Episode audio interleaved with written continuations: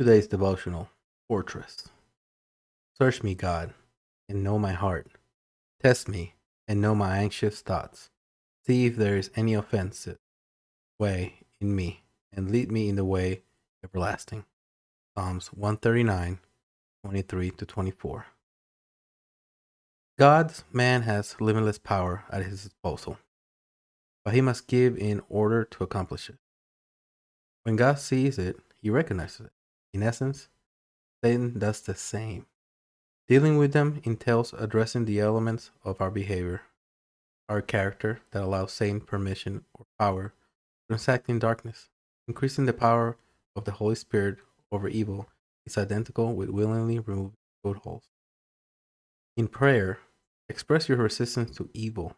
Recognize the ability you have to smash your fortresses. When it comes to certain aspects of your life, ask God to reveal them to you. Where, where is there conflict over your control in my life? Ask Him. Where am I averse to going? What methods am I avoiding?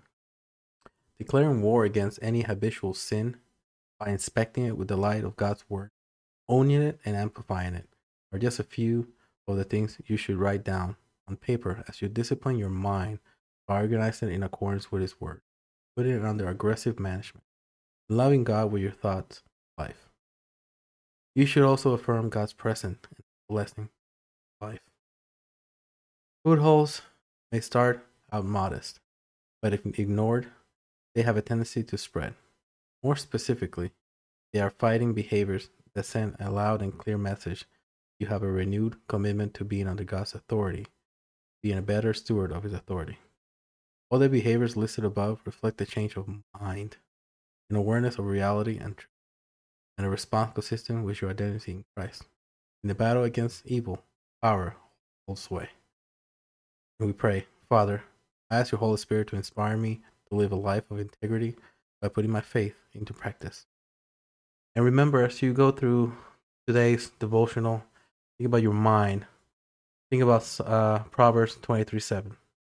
As a man thinketh in his heart, so it shall be. Stay blessed.